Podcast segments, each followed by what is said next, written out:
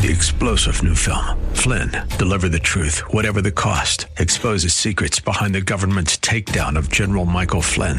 Flynn knew what the intel world had been up to. He ordered the first audit of the use of contractors. This set off alarm bells. He told the truth. He was the most dangerous person for Donald Trump to hire. They had to get rid of Flynn.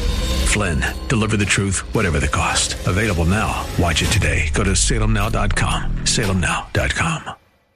This podcast is brought to you by Dr. Kirk Elliott, PhD, in an uncertain economy. If you're looking for wealth management solutions and financial advice, go to kirkelliottphd.com and make an appointment today. Coming up, Media Matters does a hit job on Elon Musk. I'll tell you the details. I'll consider the significance of the new January 6 footage released by House Speaker Mike Johnson. Trump finally says, and I welcome this, I'm going to do to you what you've been doing to me and to us. This is great. And TV host and author Brian Kilmeade joins me. We're going to talk about his new book, Teddy and Booker T. If you're watching on Rumble or listening on Apple, Google, or Spotify, please subscribe to my channel. This is the Dinesh D'Souza Show.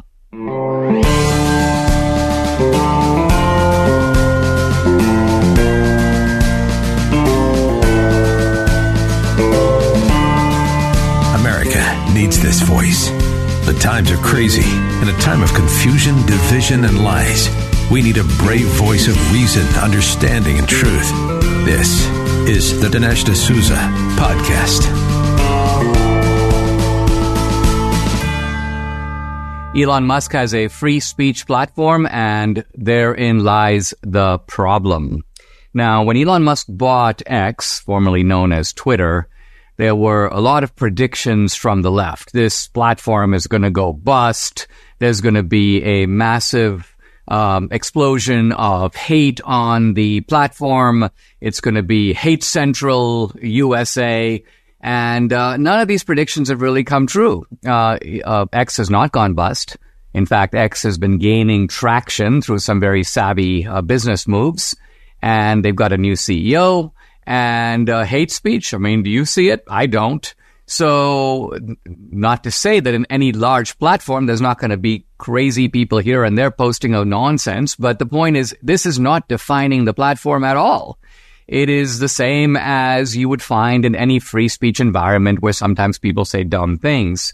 But Media Matters decided to do a hit on X, a coordinated hit and a hit that turns out was successful. Successful why? Because all these major corporations, including Apple, uh, Lionsgate, some of the other studios, decided in a kind of simultaneous manner to pull their ads from from X to sort of uh, send a message or maybe even to try to bring down X. Remember the coordinated hit on Parler that came a few years ago that sort of destroyed that whole platform. Now X is a whole different matter. And also in dealing with Elon Musk, you're dealing well with the richest guy on the planet, somebody who has resources. In fact, in some cases, more resources than the people going after him. So uh, this is a big bid by the left, but a bid for what? What is Media Matters trying to achieve? What they're trying to achieve is total control over the information network. They think of it. They've got much of the media. They've got all the three major networks. They've got YouTube. They've got Google. They've got Facebook. They're running censorship operations and all the other digital platforms. Now, true, there's GETTR, there's Rumble, uh, but nothing of the magnitude of X. And so X is a, well, let's just say X is a major target uh, and they wanted to, to, take down this platform. They want to teach Elon Musk uh, a lesson. Now, it seems, at least this is from some internal research at Twitter, at X, that Media Matters orchestrated a hoax. And by that I mean, well, let me let me go through. This is uh, Joe Benarroch, who is uh, uh, one of the technical experts at Twitter, a guy I actually know. We've I've talked to him on the phone. Um, Media Matters created three accounts and followed 30 accounts similar to the ones in the article. They then constantly refreshed the timeline of posts. And as a, so what, what they're getting at here is, and I won't go into the technical details, but basically what they're saying is there's all this hate speech on X and they showed all these corporations screenshots of the hate speech. But it turns out they weren't randomly going through X and finding this. In fact, no users or virtually no users saw this content what Media Matters did is they basically engineered it through hitting refresh, refresh, refresh. They got the content, and by getting the content, they trapped it in a screenshot, and they're like, aha, take a look. So what they're really doing, it's kind of like saying, America is a racist society. Now, this is actually hard pressed to find everywhere, but everywhere you go on campuses, people bend over backwards to be, you know, obliging and accommodating to blacks. So it's really hard to find. But nevertheless, you go, okay, I'll just go to a certain place where I'm likely to hear something. I'll then magnify it. I'll, I'll make sure that I capture it again and again and again. I'll sort of take these little recycled horror stories, tape them all together. Aha! America's a racist society. Here's a mishmash of, of video that proves it. Nonsense. This is actually cultivated by the creator to create a distorted um, impression. Now, turns out Elon Musk is filing today, this morning, what he calls a thermonuclear lawsuit. And the good thing about this lawsuit is not just against um, Media Matters. It's against all the donors, the nonprofits, the dark money, all the liberal billionaires who feed money into Media Matters, usually through an intermediary, so their names are camouflaged. Elon Musk, I think, intends to sue them all. Excellent move. Why? Because first of all, in Discovery, you're going to get all kinds of information about the communications between all these guys, how this whole nefarious operation works, how this kind of hit job is carried out. We actually need to know. In the same way that the expose of what, of the internal machinations of Twitter was a real window into the working of the censorship industry. Before we knew that it was going on, but we actually didn't know how it is going on. So this lawsuit, I think, is extremely promising. And by the way, all kinds of people coming to the defense of X, uh, claiming that they're now going to boost up their advertising to help this free speech platform. Um, and uh, but I think the most important effect here is not even that. It's it's the radicalization of Elon Musk himself. Elon Musk is actually politically a moderate, maybe slightly right of center. I'm not even sure. Elon Musk says, and I think this is right, that the center has moved left thus making him somewhat to the right. But I think what he's beginning to see is he's dealing not just with people who disagree with him, but vicious people who want to destroy him.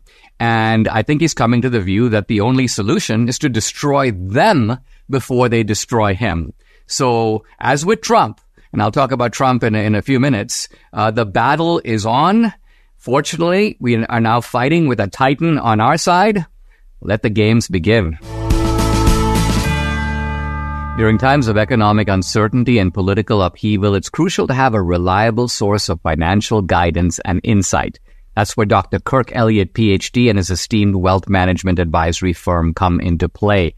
Dr. Kirk Elliott has distinguished himself. He's got two PhDs in economics and theology. He's built a reputation in expert financial solutions tailored to your unique needs. His firm specializes in wealth management, offering a comprehensive array of services to protect and grow your assets in an ever-changing world. In an environment with so much economic volatility, shifting political landscapes, you need a trusted partner during these challenges. Dr. Elliott's firm employs cutting edge strategies and understanding of markets to guide you toward financial success.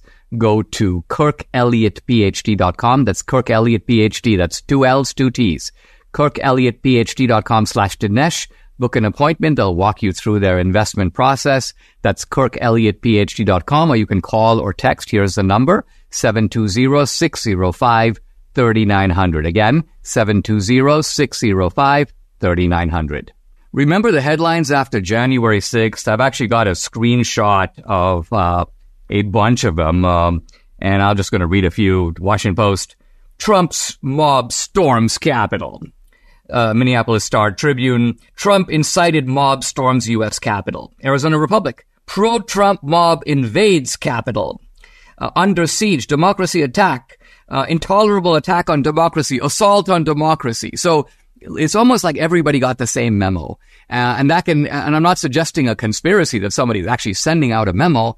I'm suggesting like-minded people who all jumped on a narrative right after January 6th. This was an insurrection. This was an effort to take over the U.S. government. They were trying to overthrow the U.S. government, Dinesh.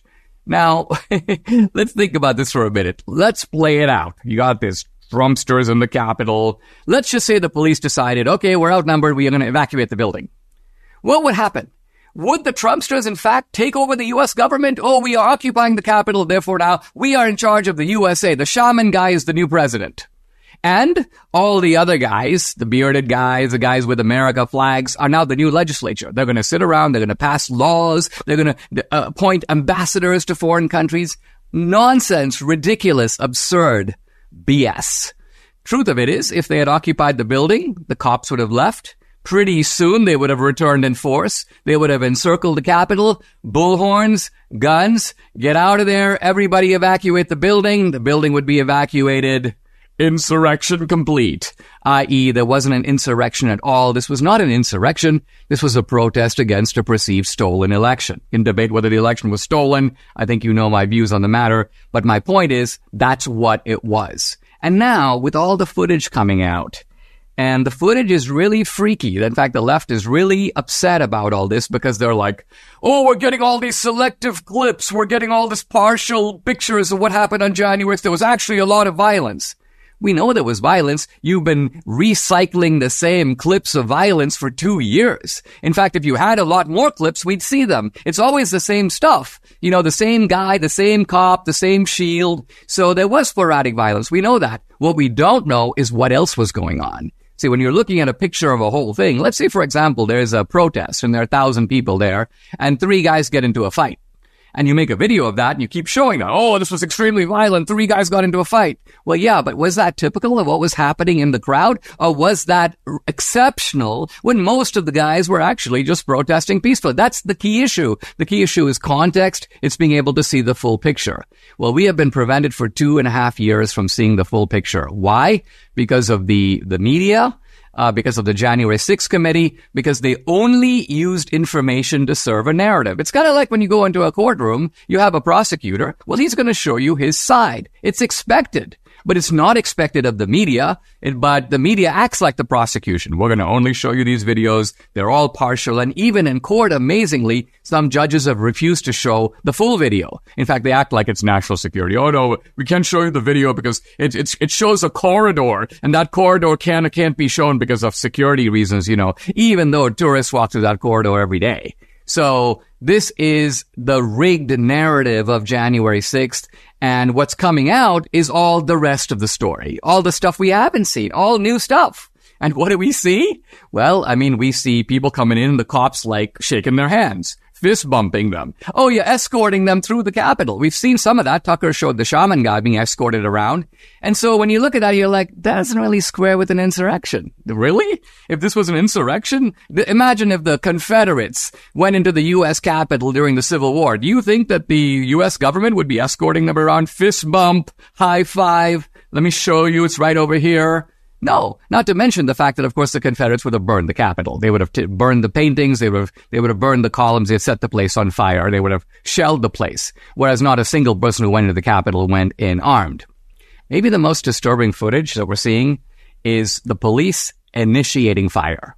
And it's very clear. You can see the crowd. The crowd is perfectly peaceful. There are people milling around. And then you can see the cops and they're loading up. And then boom, boom, boom. Now, what crowd isn't going to be agitated if you do that? If you initiate that? And see, all this footage was available to the January 6th committee, and they were probably like, we're not going to be showing that. We're not going to be showing that. We're not going to be showing that. That totally blows our narrative out of the water. So this is the real value of um, the Speaker of the House, Johnson, Mike Johnson, saying, okay, here it is. Here's all the footage. So the beauty of that is anyone can check, anyone can see. If something is out of context, provide the context. If the left says, oh no, right after this particular incident, the cops were being set up upon, show us. Where did it happen? Show me. Um, you know, we have this, uh, what is this guy, Gonell, one of the Capitol Hill police officers, and he gave testimony. Oh, I was maimed. Oh, I was bleeding. Oh, I was, my, my, my left leg was immobilized and so on. You can read the, the description yourself. I'm paraphrasing here, but he acts like he was completely debilitated. Look on the video. He's perfectly normal. He's walking around with all the other guys. His, his left leg is not immobilized. He's not maimed. He's not bleeding. His hand is not immobilized. So it looks like this guy I don't know if it's just for reasons he wanted to make himself a martyr. He wanted to, you know, go, propel himself to fame, or if he was just coached. They just told him, "Hey, listen, this is our narrative. You're in the cow. This is kind of our official story. You know, you go with it and go ahead and embellish because it's no big deal. No one's ever going to catch you out." See, I don't think that they ever thought that this footage would come out. but the footage now is out. It allows us to look at the story in a new light. By the way, if you haven't seen Police State, there's a big section on January 6th, and it blows the whole narrative out of the water. How? By blowing the motive out of the water. The motive, the key motive of January 6th was not to stop the certification. The key motive of January 6th was to stop the questioning of the election. That was the official proceeding that was underway. That's what Nancy Pelosi and Schumer and the Democrats wanted to stop. And they did stop it. Why? By shouting, insurrection, national emergency. We cannot continue with the questioning of the election. Joe Biden and Kamala Harris must be certified right now. Debbie and I made a New Year's resolution. Let's lose some weight in 2023. Thankfully, PhD weight loss came to the rescue. Uh, you can see the result if you're watching the show. Debbie lost 24 pounds. I've lost 27. We've kept the weight off. We are now both on maintenance. The program is based on science and nutrition. No injections, no pills, no long hours in the gym, no severe calorie restriction. Just good, sound, scientifically proven nutrition. It's so simple. They make it easy by providing 80% of your food at no additional cost. They tell you when and what to eat. And guess what? You can do this without ever being hungry. The founder, Dr. Ashley Lucas, has her PhD in chronic disease and sports nutrition. She's also a registered dietitian. She helps people lose weight and most important, maintain that weight loss for life. So if you're ready to take the step of losing weight like Debbie and I have, call PhD Weight Loss and Nutrition. Here's the number. Write it down. 864-644-1900. You can also find them online at myphdweightloss.com. The number again to call, 864-644 1900. Some really good news out of Argentina, and uh, Debbie's already warning me that I'm about I'm about to talk about Javier Milei, the newly elected. Is it prime minister or president? No, president, president, el presidente of Argentina, and this guy is like Debbie's idol. Um, I mean, geez, this, um, honey, I, I, I think you're in love with this guy. I'm really, I'm probably kind of lucky that he is a little disheveled. He's a little ugly. He's not quite as handsome as I am. So I don't think I have to worry on the Debbie front, really. I think I've got that covered. But this guy is too much. I mean, that's Debbie's phrase, too much, and and rightly so because if you see videos of this guy, I mean, he is jumping across the fr- the the stage, shouting "Liberty forever," and he doesn't hesitate, by the way, to use some salty language. Uh, you might have seen on social media the video where he's talking to this uh, news host, and I mean, the news host is you know innocent enough, and she's like, you know, why do you call the left shit? And he goes, because they are SHIT. And then he goes on and talk about how malicious they are. They're trying to shut people down, censor them, and so on. So, and he's a libertarian. So it should be said that he's not quite the American style conservative, but he's very Trumpian in many ways. And by that I mean he is, uh, he is basically Argentina first, uh, so we've come up with the phrase. Well, it's a very familiar phrase. MAGA, make Argentina great again. Uh, and I think this is really, this is not me projecting onto Milei. This is how Milei sees it. Uh, in fact, Milei himself tweeted, I don't know if I have it here, but really funny this morning. Oh, here it is. He goes, Javier Milei, 2023. Donald Trump, 2024. Jair Bolsonaro, 2026. What's he getting at? Well, what he's getting at is is a the emergence, uh, and I think here he's on to something really big of a global right. Now we've had a global left and a powerful left in many Latin American countries, places like Chile and so on, that have been, has been advancing. Um, uh, the left in Mexico is not that different from the left in Europe, which is not that different from the left in New Zealand, for example. Uh, a global left, or in Israel. But um, but now we're seeing a global right. Well, who's the global right? Well, Viktor Orban in Hungary, uh, the right wing government in Poland, of course, Giorgia Meloni in Italy, uh, and now uh, we have Milei in Argentina. And let's remember, we're not talking here about one of the small countries, Ecuador, uh, Bolivia. This is a huge defining country of South America. Basically, you know, most of the continents have defining countries. If you look at the Middle East, for example, it's basically Iran, Egypt, uh, and Saudi Arabia. The power center is there. You look at uh, South America, it's Brazil and Argentina, and and they're going to define the tone of the continent. And so that's why this is huge. Now, the left has been dominating Argentina for about 40 years.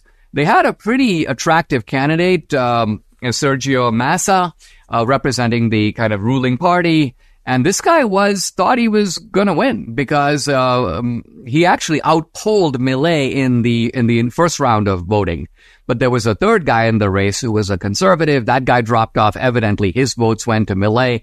There was incidentally a supreme I won't call it a never Trump effort, but it was kind of a never Milei effort, an, an effort to sort of get people, particularly people who are right of center, to uh, vote against Milei. Oh, he's too extreme, you know. And so we got all the all the same stuff about you know, a vote for Milei is a vote against democracy. Democracy is on the ballot. I mean, think of the sheer stupidity of what, of, the, of that comment. You have two guys running for election for popular vote. Democracy's on the ballot because one guy's pro-democracy, the other guy's anti-democracy. No, this is, this is the actual exercise of democracy. Because if you want to look at it your way, democracy lost the people decided that democracy sucks. Down with democracy. We're done with democracy. Enough of democracy. Let's have Milei instead. Right? Is that what the result is? No. That's not, this is the reductio ad absurdum of, of sort of progressive reasoning.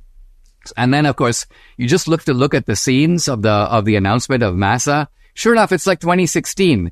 Uh, progressives are like, you know, there's like all this expressions of tears and so on. And, and, um, and very reminiscent of Trump's win in in 2016. In fact, the echoes between Argentina and America are really so eerie. Here's Rob Reiner, by the way. Same trope, same mindless rhetoric. This is from a couple of days ago. If you vote for anyone but Joe Biden, you are voting to destroy American democracy. Listen to this. Listen to this meathead. If you vote for anyone other than my guy, it's kind of like, if you vote for anyone other than Comrade Stalin, you are against the people's democracy of the Soviet Union. I mean, this is like apparatchik talk. This is Soviet talk. This is basically, this is how communists see it. With communism is on the ballot. If you vote for anybody else, you're against democracy. Why? Because this is the people's the democracy of East Germany, fellas. And so there's only one pro-democracy party. This is the behavior that's now crept into the, into the United States. Uh, Argentina's new vice president, Victoria Villarruel, Catholic, conservative, pro-life, anti-abortion, uh, pro-family. Again, uh, you can see here that there is in Argentina now a move. Milei himself is kind of an economic conservative. Uh, I don't know if you saw the little video of the guy, like all the agencies he's going to shut down. And there he puts little tabs on the wall. He goes, Ministry for Tourism and Culture, pulls it off. Um, Ministry for Global Sustainability, pulls it off. So he's fighting kind of on the economic front, uh, probably also on the foreign policy front, but it's pretty clear that there's a cultural front as well, represented by the vi- Vice President Victoria Villarruel. So where, where are we now? Well, this is a very hopeful development. I don't know what it says about 2024 in the United States, but I think what it does say is that globally, there are people waking up to the fact that we are moving really towards police states all over the world, repression of liberty, uh, the whole idea that you have to shut people up, uh, know, in the name of equity or in the name of tolerance. And people are like, actually, you're the real intolerance. Debian on a really good health journey, but we still struggle to eat enough fruits, veggies, and fiber. And guess what? That's a requirement. So lucky for us, we discovered a balance of nature, and there's no better way to get all your fruits and veggies plus fiber than with Balance of Nature.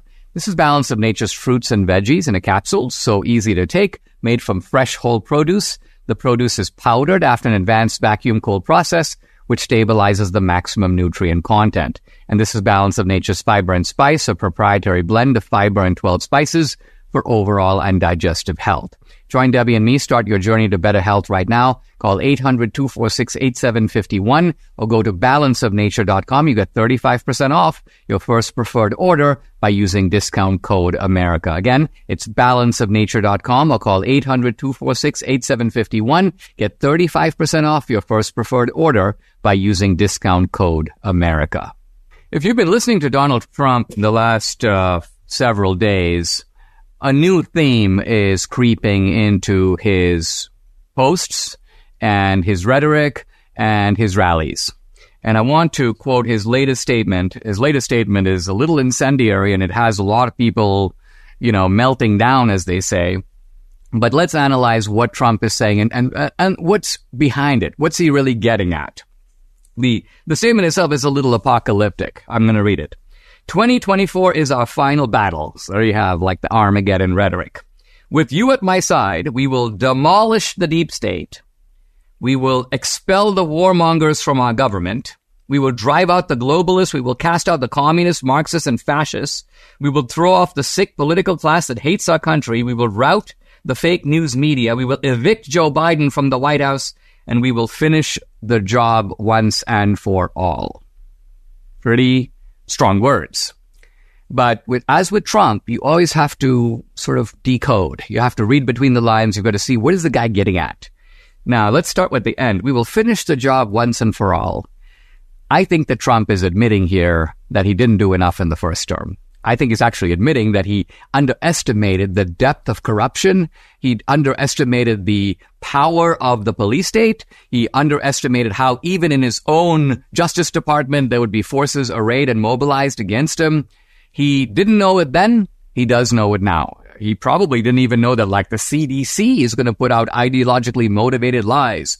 Oh, if you take the vaccine, you can't get COVID. Oh, if you take the vaccine, you can't give somebody COVID. This is, this is Rochelle Walensky, the head of the CDC, flatly lying. And we know lying because there's internal communications that she knew better. But nevertheless, she goes with the propaganda. She goes kind of full Goebbels on us and all the media parrots it. You know, there you have like Don Lemon, you know, we need a vaccine against BS. So actually, it's Don Lemon who's promoting the BS. Uh, the people criticizing the vaccine are onto something. So the point is they're censoring in favor of lies and they're shutting down truth. So anyway, Trump, I think, is, is saying in the second term, I now have these guys' number. You're going to basically see a different Trump. And, and, and this is what's scaring the left because really what Trump is saying is no more Mr. Nice Guy. He's going to up the ante. Now, for some time, I have been talking on this podcast about uh, a conundrum among conservatives and Republicans, which is this. If you want to be, and we've tried to be for 25 years, the party of the nice guys, the party of live and let live, the party of turn the other cheek, the party of coexistence, the party of you live your lifestyle, I'll live my lifestyle. But here's the problem. The left is not content with that. They don't want that. They don't want to leave you alone. They want to indoctrinate your kid in school. Uh, they want to uh, inflict their cultural agenda on you, make you bend your knee, so to speak. And if you don't, they're going to make sure that you're deplatformed, you're fired, you're excommunicated, you're ostracized. So the dilemma is, if they're using the power of the police state against you, what do you do? You just go, well, I'm a man of principle. You can try it on me, but if I come to power, I won't try it on you. I'm going to leave you alone. No.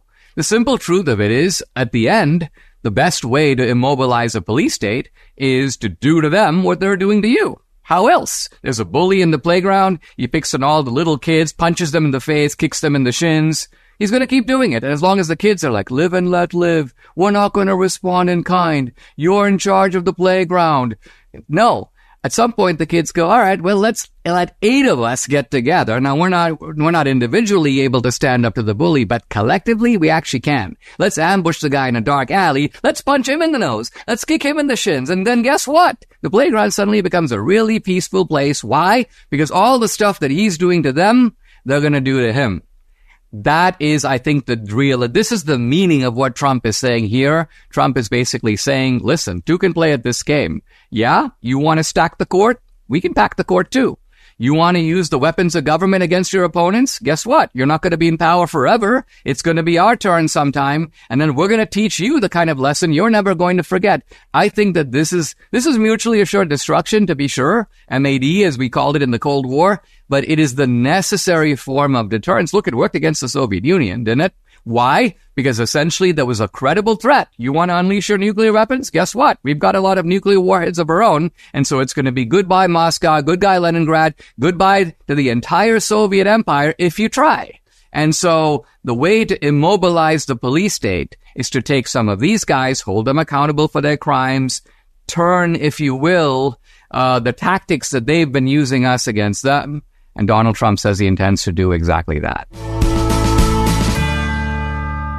Michael Lindell just keeps on introducing great deals. He's featuring the new My Pillow My Towels. You can save 50% off the six-piece towel set, regular price $59.96, but now for a limited time, just $29.98 with promo code Dinesh. Debbie and I have Mike's My Towels all over the house. We love them for ourselves, but we also like to give them away as Christmas presents. Great idea. Think about it. My Towels six-piece set includes two bath towels, two hand towels, two washcloths. The towels are really amazing. The long staple length of the Sherpa cotton fibers makes them very soft. Because of the long fibers, they can wrap around each other more easily, creating a smoother and softer fabric. It's soft to the touch without the lotiony feel. It's also super absorbent. So take advantage of the 50% off on the six piece towel set. Call 800-876-0227. The number again, 800-876-0227 or go to mypillow.com. Make sure you use the promo code. It's D-I-N-E-S-H Dinesh. Guys, I'm really uh, happy to welcome to the podcast Brian Kilmeade. Doesn't really need an introduction. Um, television anchor for Fox News Channel, co-host of the morning show Fox and Friends. He also does the daily national radio show, The Brian Kilmeade Show, and he has a new book, Teddy and Booker T: How Two American Icons Blazed a Path for Racial Equality. His website, by the way, briankilmeade.com. Uh, dot com. Uh, Brian, welcome to the show. Um, uh, thanks for joining me. New book out. Brian, you've been kind of over the last several years zooming into, I don't know if it's fair to call it popular history, but typically what you do is you'll pick an episode out of the life of George Washington or Jefferson, Andrew Jackson, Lincoln, uh, kind of focus on that and use it to illuminate not only that particular time, but also something relevant to our own time. So maybe I'll start by asking you just about this technique of approaching history in this way. What are you trying to accomplish? Well, uh, again, Dinesh, thanks for having me on. What I was trying to do is this, and Bill O'Reilly gave me the idea. Just watching him do stuff that was done already, I'm thinking to myself, Lincoln's assassination, it'll sell because Bill O'Reilly's popular, but I'm, I'm, I'm shocked it's the same subject. And I picked up the book and I read it. And I go, wow, this moves. Not only did I find out new information, it moves. And I went up to Bill and I said, Bill, I got this one story I've been working on for 20 years. It actually happened in really since 1989. And it happened in our neighborhood on Long Island. He said what it is. And I told him about the spies and he asked for details.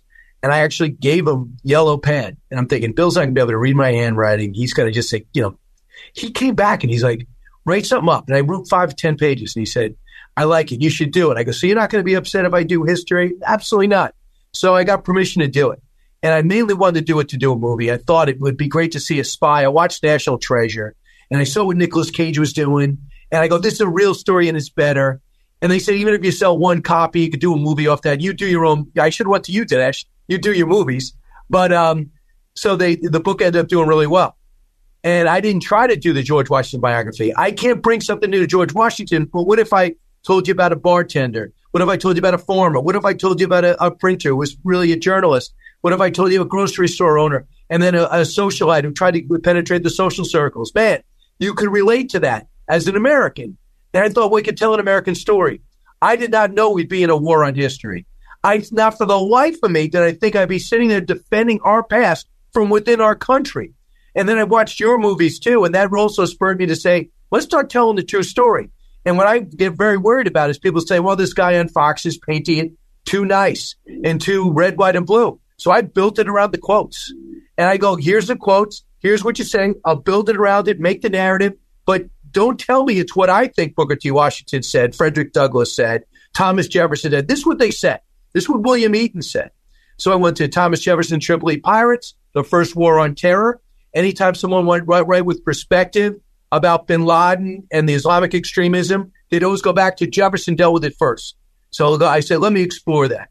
War of 1812, I was fascinated uh, because George W. Bush was kind enough to tour me through the White House and he pointed up to the burn marks over the bowling alley. Have you seen that? That's where the Washington, the White House burned to the ground. And I said, why do you think they left it there? And he said, maybe it's to remind us how fragile democracy is and how close we came to total annihilation as a country. Wow.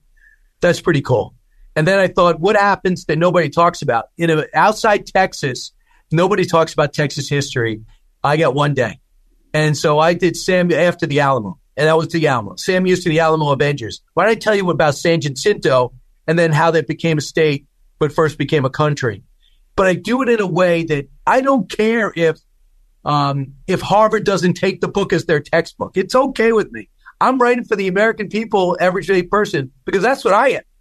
Because if it's too, you know, if it's too dense and too much in retro, I don't, I don't need to put to do a book report on this. You know, I want people to know the quick, accurate story. If you want to learn more, go. Which brought me to Frederick Douglass and L. Abraham Lincoln. I Douglass's book was Book of the Year, David Blight, and then Abraham Lincoln is the most written about president. By what if I talked about how they uh, worked together parallel, what they overcame to be successful. Again, America, the most unlikely heroes imaginable, and they've managed to come together to help move us forward. And then I brought me to the next period, which was very the the compromise of 1877, and how de- how detrimental it was to our development, and who brought us through that. And I go, okay, every time I read Booker T. Washington, I keep on seeing Teddy Roosevelt's name pop up. So I went to Tweed Roosevelt, who's running Long Island University Roosevelt School, and I said, Tweed, do I have it here? Do I have something here? He said, You absolutely do. But just don't think that Teddy Roosevelt walks on water in race relations. He says some things that'll, you know, it'll show his blind spots. But he loved Booker T. Washington. The mutual respect is real. He supported me through it. He's on the special, our special on Fox Nation. So that's what I wanted to do. Booker T and Teddy wrote so much. What if I talked about how they, which was parallel, came together, made America better? We'll be right back with Brian Kilmeade. Christmas is coming up. I can't think of any gift that's better than feeling good again. It's better than getting a new car. Here's an idea. Relief Factor. It's the gift that helps people relieve pain and feel good once again. Relief Factor is a daily supplement. It helps your body fight back against pain. It's 100% drug free. Relief Factor was developed by doctors searching for a better alternative for pain. Relief Factor uses a unique formula of natural ingredients like turmeric and omega omega 3s to help reduce or eliminate the everyday aches and pains you are experiencing, whether it's neck, back, joint, or muscle pain. Relief Factor can help you feel better. Unlike pills that simply mask your pain for a short time, Relief Factor helps support your body's natural response to inflammation so you feel better all day, every day. See how Relief Factor can help you with their three week quick start kit. It's only $19.95 and it comes with Relief Factor's feel better or your money back guarantee. So what do you have to lose? Give it a try. Visit relieffactor.com or call 800 for relief. Again, the number 800 for relief or go to relieffactor.com. When you feel the difference, you know it works. I'm back with Brian Kilmeade, the book we're talking about, Teddy and Booker T, How Two American Icons Blazed a Path for Racial Equality.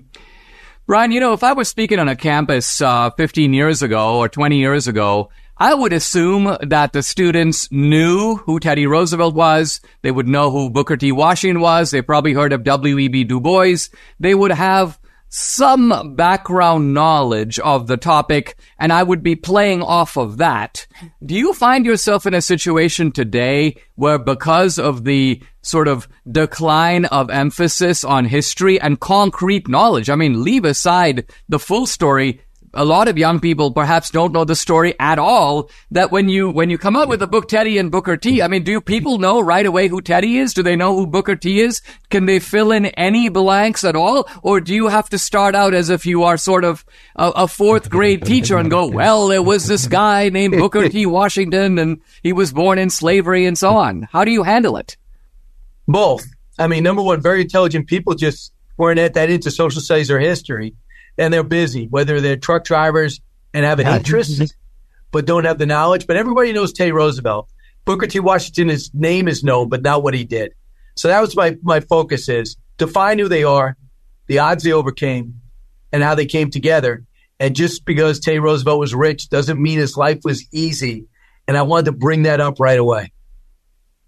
Let's talk about the relationship between the two. Teddy Roosevelt is elected, uh, I believe, ni- 1901 um, Booker T. Washington, born a slave, becomes the most sort of powerful figure in uh, in the American South, the most important uh, African American, a Black American, and uh, and the South, of course, is overwhelmingly Democratic. It was before the Civil War. It remained after the Civil War, and so you've got a powerful uh, Democratic establishment that is very hostile to Booker T. Washington. So lay the scene uh, for the famous uh, dinner uh, between Teddy Roosevelt and Booker T?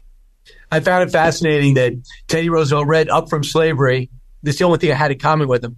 And that's what I read. That's what got me excited about this book. And I said, this is unbelievable. I can't believe this uh, book. And I wanted to read more, and that led me the other way. Um, so they met in 1901. I, th- I think it was April. And they t- agreed to, Edith read it to the, his wife, Teddy Roosevelt's wife. They met in Manhattan. And he said, let's work together. You know, I need to know more about the South. Mom is, mom is from the South. Is the two brothers. My uncle fought for the Confederacy. But if I'm going to be a political figure, I need to be able to win over the black vote. You understand what you've done in Tuskegee. And then he, we get a letter, uh, Dinesh, and you probably read it, where he writes to, and they promised to go to Tuskegee. He was going to see it as vice president. And he writes a letter apologizing. But McKinley is assassinated. I'm now president. I'm not going to be able to come see you. As if Booker T needed an explanation. Uh, but then they would set up the meeting and they would eventually meet at the White House. And just like he would say, uh, a letter arrived at his hotel says the president would love for you to meet him tonight for dinner. And he said there was a part of him that said maybe you shouldn't do it, but how do you turn down the president? He shows up. America at that time, as you know, was not necessarily ready for a black man to eat with a the president's white family. And that became some of the most horrendous headlines you could possibly imagine coming and written in American newspapers in certain sections uh, in the South. And it hurt both their causes. So they kind of had to pick their spots when to go public with their relationship, but it didn't really hinder their relationship, in my view. They just had to handle it differently because they knew the country they were in, not the one uh, they wanted to be in in terms of race relations. I mean, we have to be candid and admit that this was a time when, and this is again politically coming from the Democratic side, you would have Democratic congressmen and senators not hesitate to use the N word. Uh, oh. I remember, I think it was Senator Vardaman. Uh, who basically said something like, "Oh my gosh, now that the president is sitting down with the black guy, we're going to have to kill a thousand N uh, in other words, just to put them in their place because they're going to be so out of control after this uh, symbol, the, after the symbolic value of this gets out there. So this was a this was fraught, uh, not just by the way with rhetorical uh, excess, but I mean, there was there were lynchings going on throughout the South. There was violence. There was this was the era of the Ku Klux Klan, which had a revival, of course, a little bit later under um, uh, under uh, Woodrow Wilson. So this was a dangerous atmosphere, I guess I'm saying, in which these two men got together. And it was uh, Dinesh. By the way, did we just whitewash American history, or did we deal with it directly? Did we say the segregation wasn't a problem? No. Did we say that Ku Klux Klan didn't exist? Did we say that that uh, that that uh, was easy for blacks in the South. No, what I think is the biggest joke is a lot of people talk about you and they might talk about me and say, "Well, whitewashing history." Absolutely not. Tell the true story and the heroic figures that rose up to push us more towards a perfect union. But everything you just said is 100% correct. And the number two is you had to worry not about their relationship or each other, but how it helps their cause. For Teddy Roosevelt, I got to be the president that's going to make the country better. For Booker T. Washington, it's all about Tuskegee. If I do something that makes Tuskegee the enemy of the South or the people of Alabama anything but an asset, I've lost. It's not about Booker T's fame. It's not about his his um, his location as it relates to the most powerful people. It's about what helps the most amount of African Americans in the South, and that was Tuskegee. And he damaged that, even though he did nothing wrong but he damaged that in some people's eyes. And that's why he had to be more careful. He would help people out who were unjustly being prosecuted by paying their lawyer fees, harboring them, but he had to keep a lower profile. When W.E.B. Du Bois and company would say, stand up, take a stand. But back then he said, what's going to help Tuskegee? What's going to help another generation of Americans in the country I'm in, at the place we're in, in the South? And if I make a public stand and Tuskegee pays the price, who have I really helped? I'll be right back with Brian Kilmeade. I'm back with Brian Kilmeade. We're talking about his new book, Teddy and Booker T, How Two American Icons Blazed a Path for Racial Equality. Uh, Brian, I want to offer a brief analysis and have you respond to it. Um, it seems Great. to me that after slavery, blacks obviously were starting life from the bottom, right? They were starting out without skills. They had to re- reunify families that had been broken up under slavery and so on. No one understood this better than Booker T. Washington, who was a man of the South. Unlike Du Bois, who was essentially the first black PhD at Harvard, but Du Bois was a northerner. And Du Bois picked up a phrase from Frederick Douglass, which uh, which was agitate, agitate, agitate. And this was basically the Du Bois formula that the way blacks get ahead is they agitate, they demand their rights.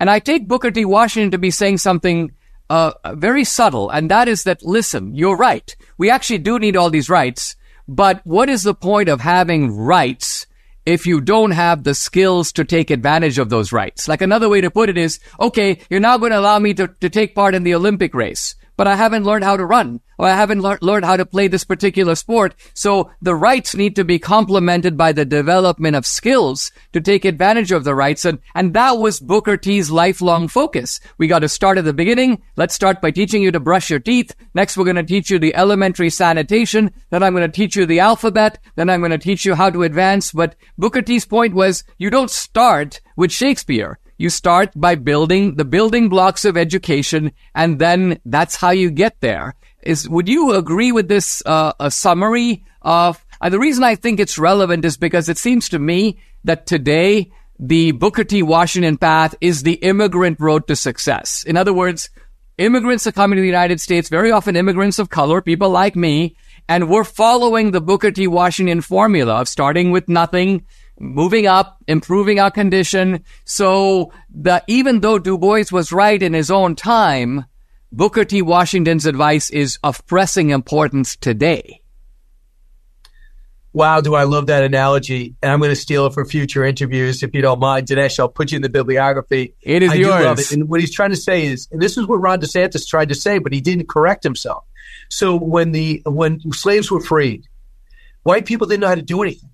They had no skills. They had no trade. And he, some people actually felt bad for him and stuck around with the families and got offers because they had skills. They could do things, but they didn't have the education that was illegal to do that. So what Booker T. Washington said that I, I thought this was interesting. It, it got some of the black families angry. They wanted students, their kids to be students. He said, yeah, but no kid goes to Tuskegee and doesn't learn a trade because you have this people that are not going to want to hire you. So you have to be indispensable. So I wish that on me right now. I wish I was forced to take mechanics or carpentry. And how many times I'm paying people to do basic plumbing and agriculture and and whatever skill, but you could not lead without it. I went to Tuskegee. I recommend everyone do it. You could basically eat off the floor in all these classrooms. One professor is more impressive than the next. The pride they have in the academics as well as the trade still exists today, as well as their history. But I think you're 100% right. W.E.B. Du Bois, great intellect. But what did he actually do as a legacy? He would study, he would write, but he would agitate. But all Booker T. Washington was take 1,200 graduates a year and put them into society with a sense of purpose, a sense of pride, of self esteem, and uh, proud to be an American. I'm not talking all of them, but most of them. And that's why when you read Teddy Roosevelt's speech about coming down there and giving his commencement, I think the first beginning is all ad libbed. It's not on topic. It's written down because he was moved by what he saw and the possibilities in which this school uh, the school was doing. So I think when DeSantis came out and said when people came out of slavery they uh, they had a skill, he wasn't saying slavery was good. Nobody's saying slavery was good. He's just saying that the the men and women who worked around the house all left with some type of trade, and white people had zero because someone else is doing it for them. That that was his point. And I just think, I just love the practicality of his approach. So, Dinesh, if, if you don't like me because of my color my skin, but the guy over there does, doesn't have a problem with me, I don't hate you. I will not give you the benefit of you hating me, me hating you. That's, that's, I don't, I don't resent you either. I'm going to deal with them and hopefully you'll see the way I interacted and you'll change your opinion because it's not your fault. You had generations of people telling you that one skin color made somebody better than the other. And that's what I saw in Booker T. Washington. I'm going to make it work. I'm going to make it better. I'm not going to spend time in resentment and anger. I mean, I remember at the heat of that Booker T. Washington Du Bois debate, uh, Booker T. Washington said, look, you know, we're not going to be able to get ahead. Look at the crime rate in the black community. Look at the broken families. And then Du Bois was like, who do you think broke up those families? It was slavery. Why do you think we have a big crime rate? It's because, you know, we don't have jobs. And Booker T. Washington was like, I agree.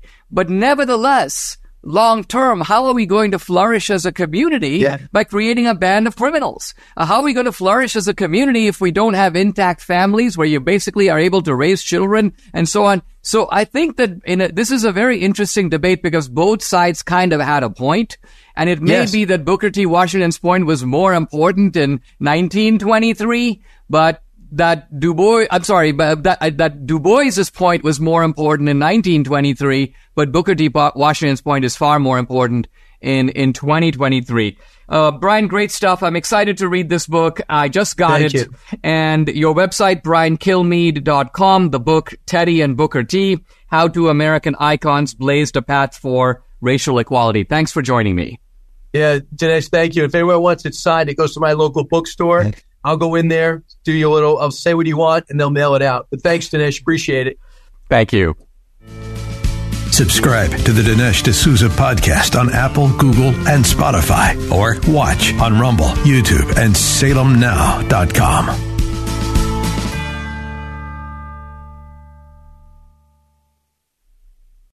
Three star general Michael J. Flynn, head of the Pentagon Intelligence Agency, knew all the government's dirty secrets. He was one of the most respected generals in the military. Flynn knew what the intel world had been up to. He understood its funding. He ordered the first audit of the use of contractors. This set off alarm bells. The explosive new documentary, Flynn, Deliver the Truth, Whatever the Cost, uncovers the facts behind this scandal. Flynn told the truth. He was the most dangerous person for Donald Trump to hire. I find out the worst enemy that I'm going to face in my life is right here in America. They took my assessment and they wanted me to change it. And I was like, I'm not changing it. They had to get rid of Flynn. With in depth interviews, archival footage, and never before seen personal records of the man behind the headlines. I just felt like I was drowning. Flynn, Deliver the Truth, Whatever the Cost. Available now. Watch it today. Go to salemnow.com. Salemnow.com.